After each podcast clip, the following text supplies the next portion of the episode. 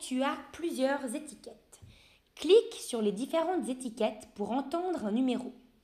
Une fois que tu as écouté ce numéro, déplace les étiquettes sur les numéros correspondants. Tu peux glisser ces étiquettes avec la souris de ton ordinateur. Si tu te trompes, ce n'est pas grave, mais recommence jusqu'à ce qu'il n'y ait plus aucune erreur. Bonne chance